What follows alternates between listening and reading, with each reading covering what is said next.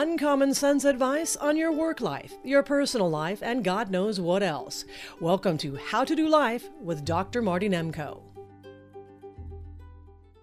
It seems like everybody and his son or daughter wants to be a writer. I remember going into a taxi cab once, and for the hell of it, I asked the cab driver, I said, uh, so what are you writing these days?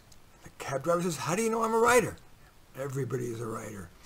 Well, I'm sitting with a fellow writer. I'm addicted to writing. I'll introduce you to him in a minute. He's my friend Bipin Aurora. Bipin Aurora. So he's going to read 15 minutes worth his a short story called The Bill. And um, I thought it would be fun, because I do like to write short stories, because I knew he was going to be on, this is an Indian guy, that I thought I would, yesterday I cranked out a short story about an Indian guy. And so then I'm going to read mine, which is shorter, about six minutes, and uh, and hopefully get us inside the world of what it's like to be a starving artist, starving writer. So Bipin, when was the first moment you thought you might want to be a writer?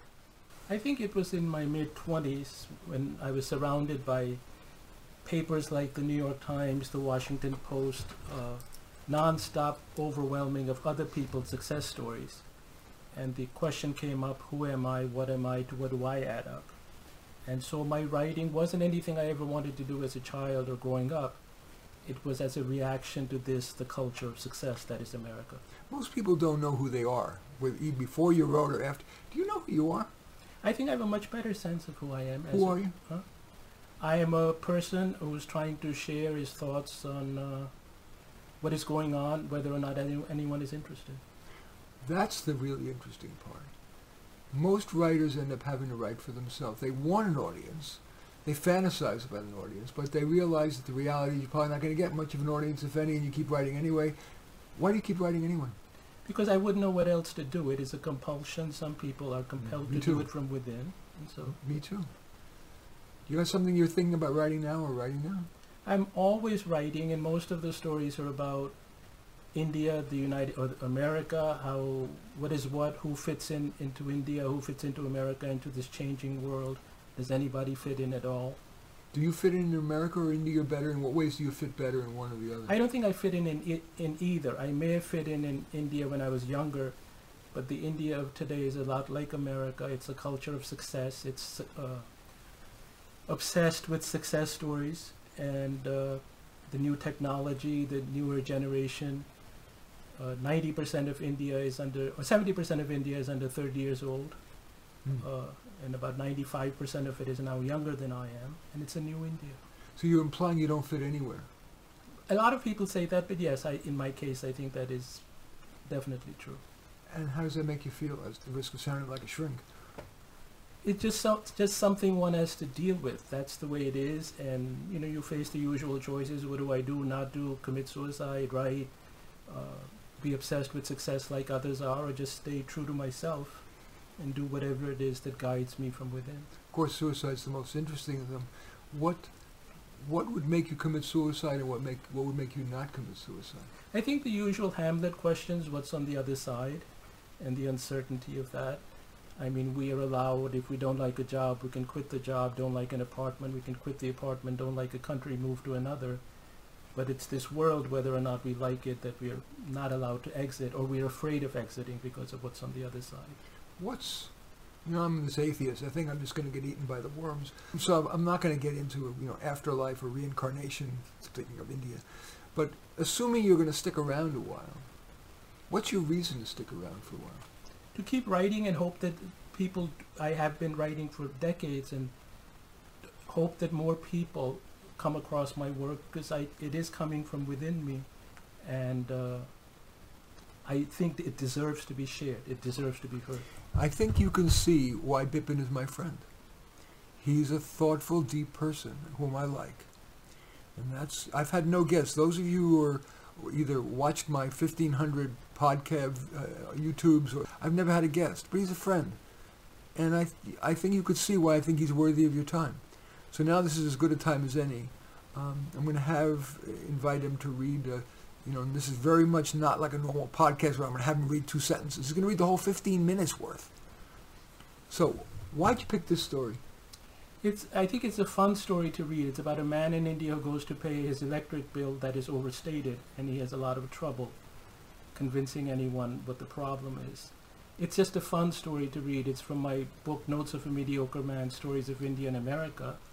There are 18 stories in the book, half set in India, half in, Indi- in the US. And this is one of the Indian stories, and they all deal with outsiders, with small people trying to come to terms with the world of bigness, applause, success, which is what the modern world is.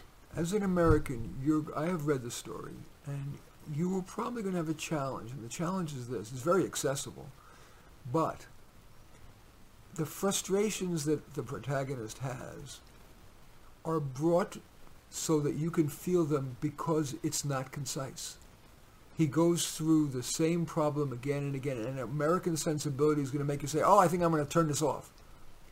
But to really, you know, what is good in writing, in my judgment, is creating memories. This story will create a memory for you as long as you don't get impatient. It enables you to experience, the redundancy enables you to experience the frustration, experience, feel the frustration that the protagonist has. So with that, I give you Bipin aurora reading the bill. I will begin uh, almost at the beginning and read just the first half of the story. Again, this is a man about in India who goes to pay his electric bill and finds that it's he, his argument is that the bill is overstated. One day he was at the DESU, Delhi Electric Supply Undertaking office in South Delhi. There was a problem with the electric bill for one of the houses, the bill obviously wrong. It was overstated by 3,000 rupees. He went to discuss the bill. They said that he was at the wrong office. He went to the second office. The girl was sick. She had not come in today. He went to the third office. There were six people in line ahead of him. He waited patiently and then impatiently for 50 minutes. At last his turn came. But just as he arrived at the glass window, a cardboard sign was put up behind the window. Tea, it said simply. What is this? The hours, sir, the hours of operation are posted. He looked at the hours posted on the wall to the right. Open 10 a.m. to 12 p.m., 2 p.m. to 4 p.m.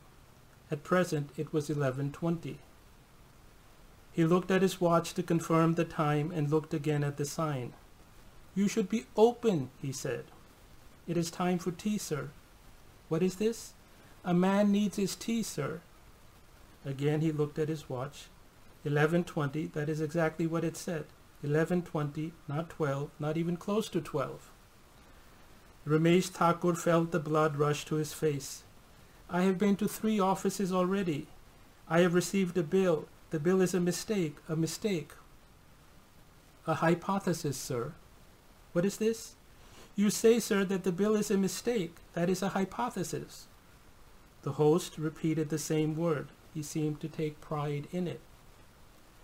Ramesh Thakur again felt the blood rush to his face. He was about to lose his temper. He should not do it. He wanted to tell the man many things. The man should be told many things. But what would that accomplish? No, no, better to control himself. Hypothesis, sir, the world is filled with hypotheses. Thus continued the other. Men make statements, but they're not scientific. They do not verify them. No observations, sir, no testing. And so the hypothesis remains that, a hypothesis, nothing more. Ramesh Thakur looked at the other aghast. The impudence of the man, the audacity. You go from house to house, you dust. You dust the sofas, the tables, the mantelpiece. You go from office to office trying to solve a simple problem, a problem that you did not create, a problem that should be solved, and yet, and yet. The blood had risen to Ramesh Thakur's face. But what need was there for a fight? A fight did it not turn into a war, a war led to more wars. More wars led to more wars still. No, no, better to control oneself. Better to. Tea. Yes, yes, he suddenly added. Every man deserves this tea. He did not want to speak in this way, but somehow the words came out. And he knew, or did he, that it was the right and prudent thing to say. Every man deserves his tea. Please go and drink. Please go and enjoy. I will stand here wait. When you come back, we will talk. Yes, yes, the other added, more accommodating now, wagging his head even that. We will talk. The day is young. Men need to talk. If they do not talk, the sentence was left dangling there unfinished, and the other left, left to drink his tea. Ramesh Thakur watched him from the back as he walked away. The man walked into some back room to the right. The man greeted someone in the room, who Ramesh Thakur could not say. Then the man gently kicked the door closed behind him. Lucky man, impudent man. Ramesh Thakur stood at the narrow blue counter. He tapped impatiently on the counter with his fingers. But then he realized what he was doing. He stopped the tapping. Better to be patient, he said. Patience is a virtue, and impatience, did not even our teacher tell us once, is a vice. Ramesh Thakur waited, waited.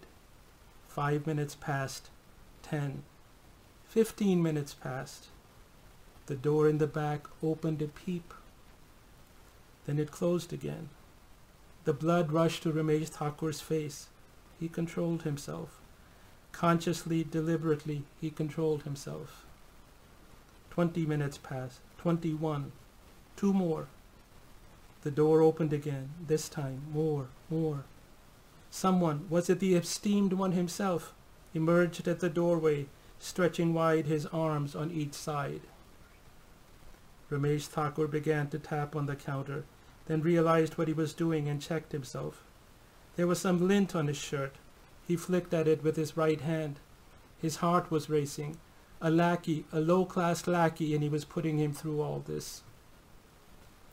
The lackey, the esteemed one, was indeed making his way from the back room. He came in through the entrance to the right. He walked slowly, slowly to the counter. The cardboard sign was there. Consciously, deliberately, slowly, he began to lift it. The people in line behind Ramesh Thakur brushed against him. Please, please, said Mr. Thakur in some anger, turning slightly, his voice rising. I have been waiting for over one hour. Kindly wait, kindly wait for your turn. The others were not so impressed.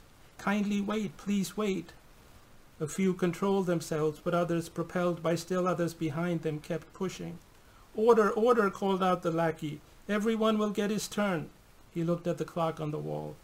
Only 14 minutes before lunch. Time is precious. Control yourself. If you wish to be served, kindly control yourself. The voice of the lackey, screechy, loud, seemed to have had an effect. Mr. Thakur had spoken up twice, nothing. But this lackey, this lackey. Time is precious. Mr. Thakur was tempted to scream at the other, but beggars cannot be choosers. He controlled himself. Again he did it. The other pulled up to the glass window, spoke through the metal grills in the middle. What is the problem, sir? This bill, as I was saying before, the bill is a mistake. How is it a mistake? As I was saying before, before the tea break. Tea break, he felt the words to be unnecessary. The bill is an error, an obvious error. It is overstated by 3,000 rupees. 3,000 rupees? The normal bill, you see, I brought the bills for the past month, the month before that, the month before that.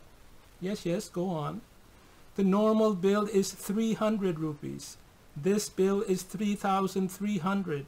A computer error, I'm sure, a human error. An extra three was added. The other stood on the other side of the glass window, examined the bill. Did you have a big function? A big function? No, no, of course not. A birthday party, a lot of lights, a wedding perhaps. No, no, there was no wedding. You have daughters, a son. Why is that important? They are young, they need to be married off. A party is held, a big party. Guests come, important guests. They come from all parts of the country. There is a big electric bill. Mr. Thakur looked at the other. No, no, no such thing.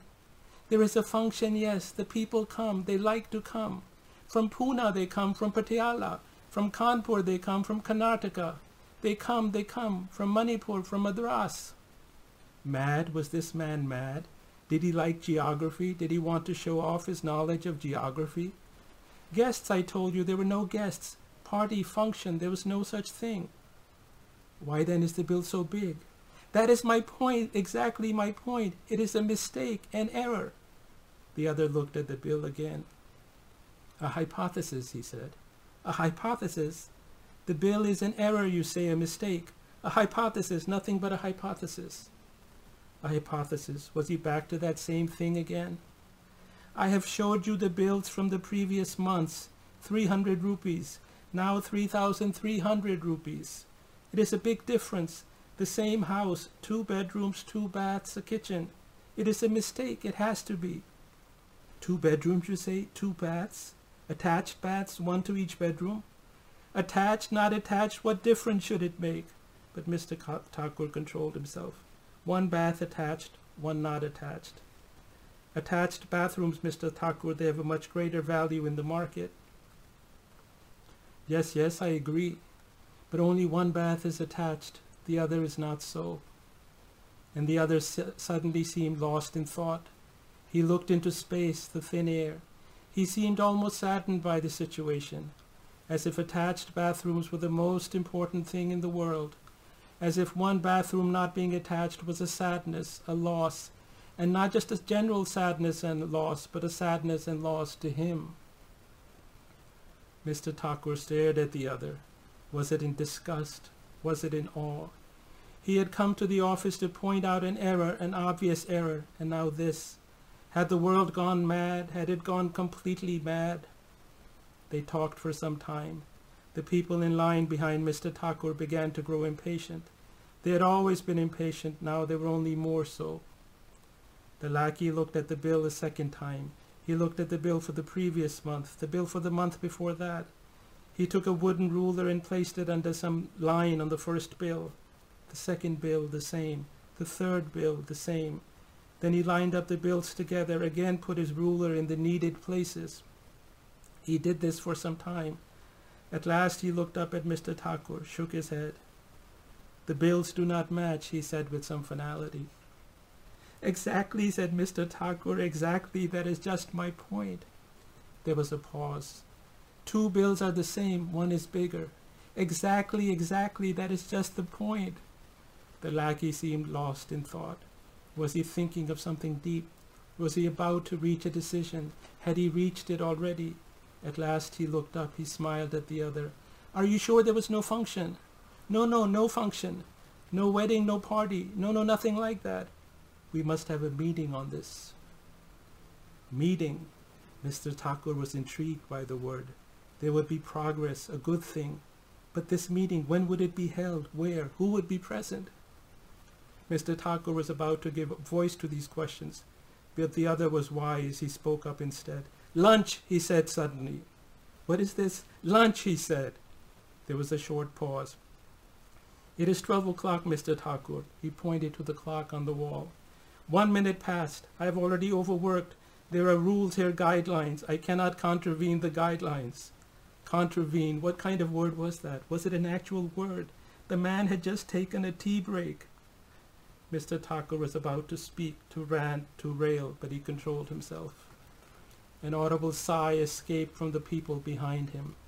Mr. Thakur turned slightly and looked over his shoulder. Damn it, said someone. Bitch, said a second. But I brought my lunch, said a third. I'm prepared. Cards, does anyone want to play cards? Mr. Thakur was bewildered at the goings-on, but what could he do? He turned to the important host. When will lunch be over, he said. The other had already taken his cardboard sign, a different sign this time, and put it on the glass behind the window. Lunch, it said in block letters. When will lunch be over, Mr. Thakur ventured again. The hours are posted, Mr. Thakur. Mr. Thakur looked at the sign posted on the wall to the right. But two o'clock, he protested. He almost wailed. I have been here for hours. I'm not a young man. We've spoken, spoken for ten minutes. The other seemed offended, genuinely so. Ten minutes, Mr. Thakur?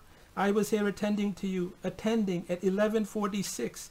It is now well past twelve. Lunch hour, lunch. Mr. Thakur looked at the clock. Two minutes past twelve. A man has to eat, Mr. Thakur. Is he a servant to all the people who come, who dare to come? Is he not human? Does he not deserve dignity, peace? What of my peace? Mr. Thakur was tempted to blurt out, but he controlled himself. Again he did it. No, no, right, quite right. Somehow the words escaped from his lips. How they escaped he could not say. Perhaps some angel was guiding him. Two o'clock, my good sir. I will be here, right here. The other had heard enough. He had already turned his back and was on his way. Mr. Thakur sighed, turned to those in line behind him. Can I go and sit somewhere? Come back at two. Will I be at the front of the line? The others laughed. They laughed out loud. First come, first serve, someone from the back of the line called out. What is this? First come, first serve. But I was here first. You leave the line, Mr. Thakur. You're no longer first. There was logic to the words. Could he deny the logic? A man needs to go out and to stretch his legs, but so what? To go to the bathroom, but so what? Logic is logic. It cannot be denied. So I'll stop here, and this is uh, just the first half of the story. The second half is to follow. Again, it's from the book Notes of a Mediocre Man, Stories of India and America, and it's available on the internet, Amazon, and other places. So sometimes, of course, found myself laughing in sadness of it all. Obviously, on one level, um, the story is about a parody of bureaucracy and uh, issue of patience. Was there, is there another level that you want to share with us of what it's about? No, I think it's uh, dealing with. I've dealt with bureaucracy on behalf of myself and my parents my whole life, both in the U.S. and in India. This story happens to be set in India, but I've seen versions of this uh, all over the United States, and I'm sure there are people throughout the world in Iran or Germany or anywhere who have had some similar experience. This is perhaps an exaggeration of it, but not by much. What would you do if you were actually that guy? Which guy? The, the, you know, n- I don't mean the bureaucrat. I mean, you, you were the guy who had the thirty-three hundred dollar bill for the three hundred dollar. You know, it should be three hundred. What would you have actually done? You showed up there ten o'clock in the morning. What would you have actually done? Exactly the same thing because when Really? you, when you're dealing with bureaucrats, they are the ones in Oh my power. God. They are the ones in power. They cannot be fired, whether it's in India or here. And I've done that kind of thing, being infinitely patient, Oh dealing my with dealing with IRS or immigration or social security or anything on behalf of my parents. Oh I've done my it my whole, God. I've done it my whole life. I would have probably either killed him or myself. One of the two. Speaking of suicide. Anyway, um, anything else you want to say about? I don't think you held up the book, by the way. I'm going to do the the commercial thing. I'm going to hold the book in front of the camera. So this is it. Notes of a Mediocre Man. How can they find it? Amazon. and from the publisher Guernica Editions and on Amazon, Barnes and Noble. There you go. Okay. So now, is there anything more you want to say before I read you my Indian story?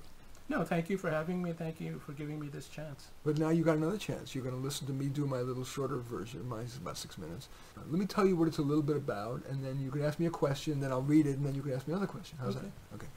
So this one's called Big Balls, and you'll see why. But it's it's about I have a, I'm a career counselor. I have a lot of Indian clients, and uh, being an engineer is a very standard thing for professionals uh, who are Indians, and it's tremendous. It's it's part of the culture, family pressure to do it, and this is the story of a 52-year-old Indian who's been a software engineer for a million years, and it starts at the moment he's still in his office at 6:30 and he's thinking. So let me find the thing and uh, read it to you. This thing is called, as I said, Big Balls. Vijay Patel looked up at the clock. 6:30 p.m. When he first became an engineer, he would have been happy to work for another few hours. But now, he sighed and wished he could quit for the night. Actually, he thought about quitting engineering forever. But all those years I invested, India Institute of Technology, IIT, and climbing the ladder.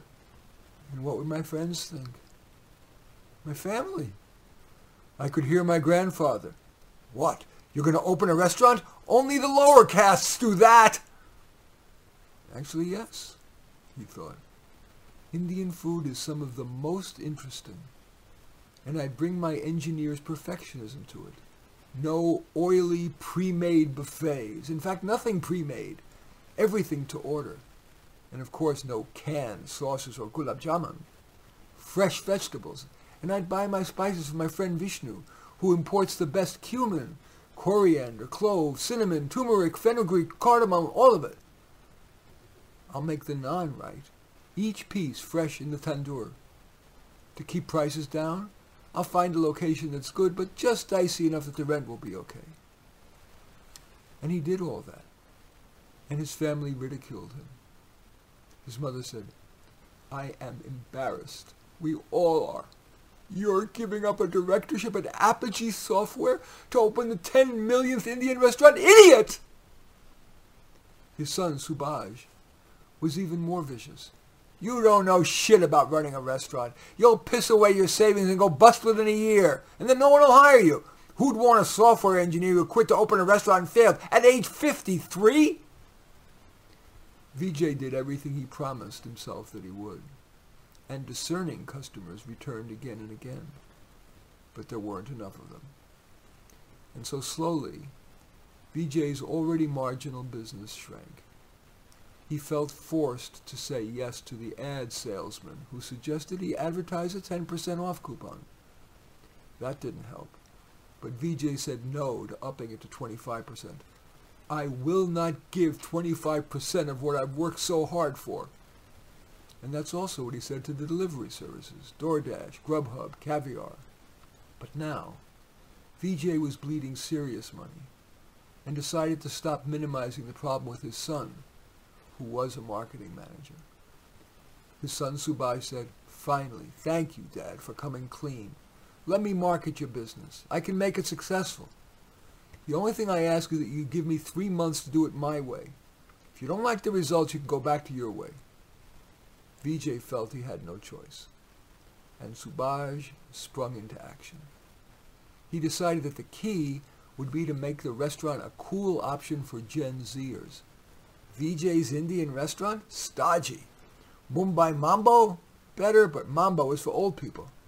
Ah, we'll make the gulab jamun, which is round dessert balls, huge, and we'll call the restaurant Big Balls. Decor? We can save. Cheap posters of Gen Z performers. And we can name dishes and drinks after them, like Beyonce Biryani and the Taylor Swift cocktail. It gets you drunk swiftly. We'll bring in live music. I know I can convince Gen Z cover bands to do it for exposure to their target market. Plus, it's a date magnet. Waiters? I'll visit a few malls and hire away good cell phone salespeople, offering them commission on appetizers, drinks, high-priced entrees and desserts. And to help them, and myself, I'll have tabletop tents for appetizers, drinks, and desserts. Our plates are stupid. Yeah, they're hand-painted from India, but the rims are narrow. That means you got to put more food on the plate to make it look full enough. I'll steal a lesson from frou-frou restaurants.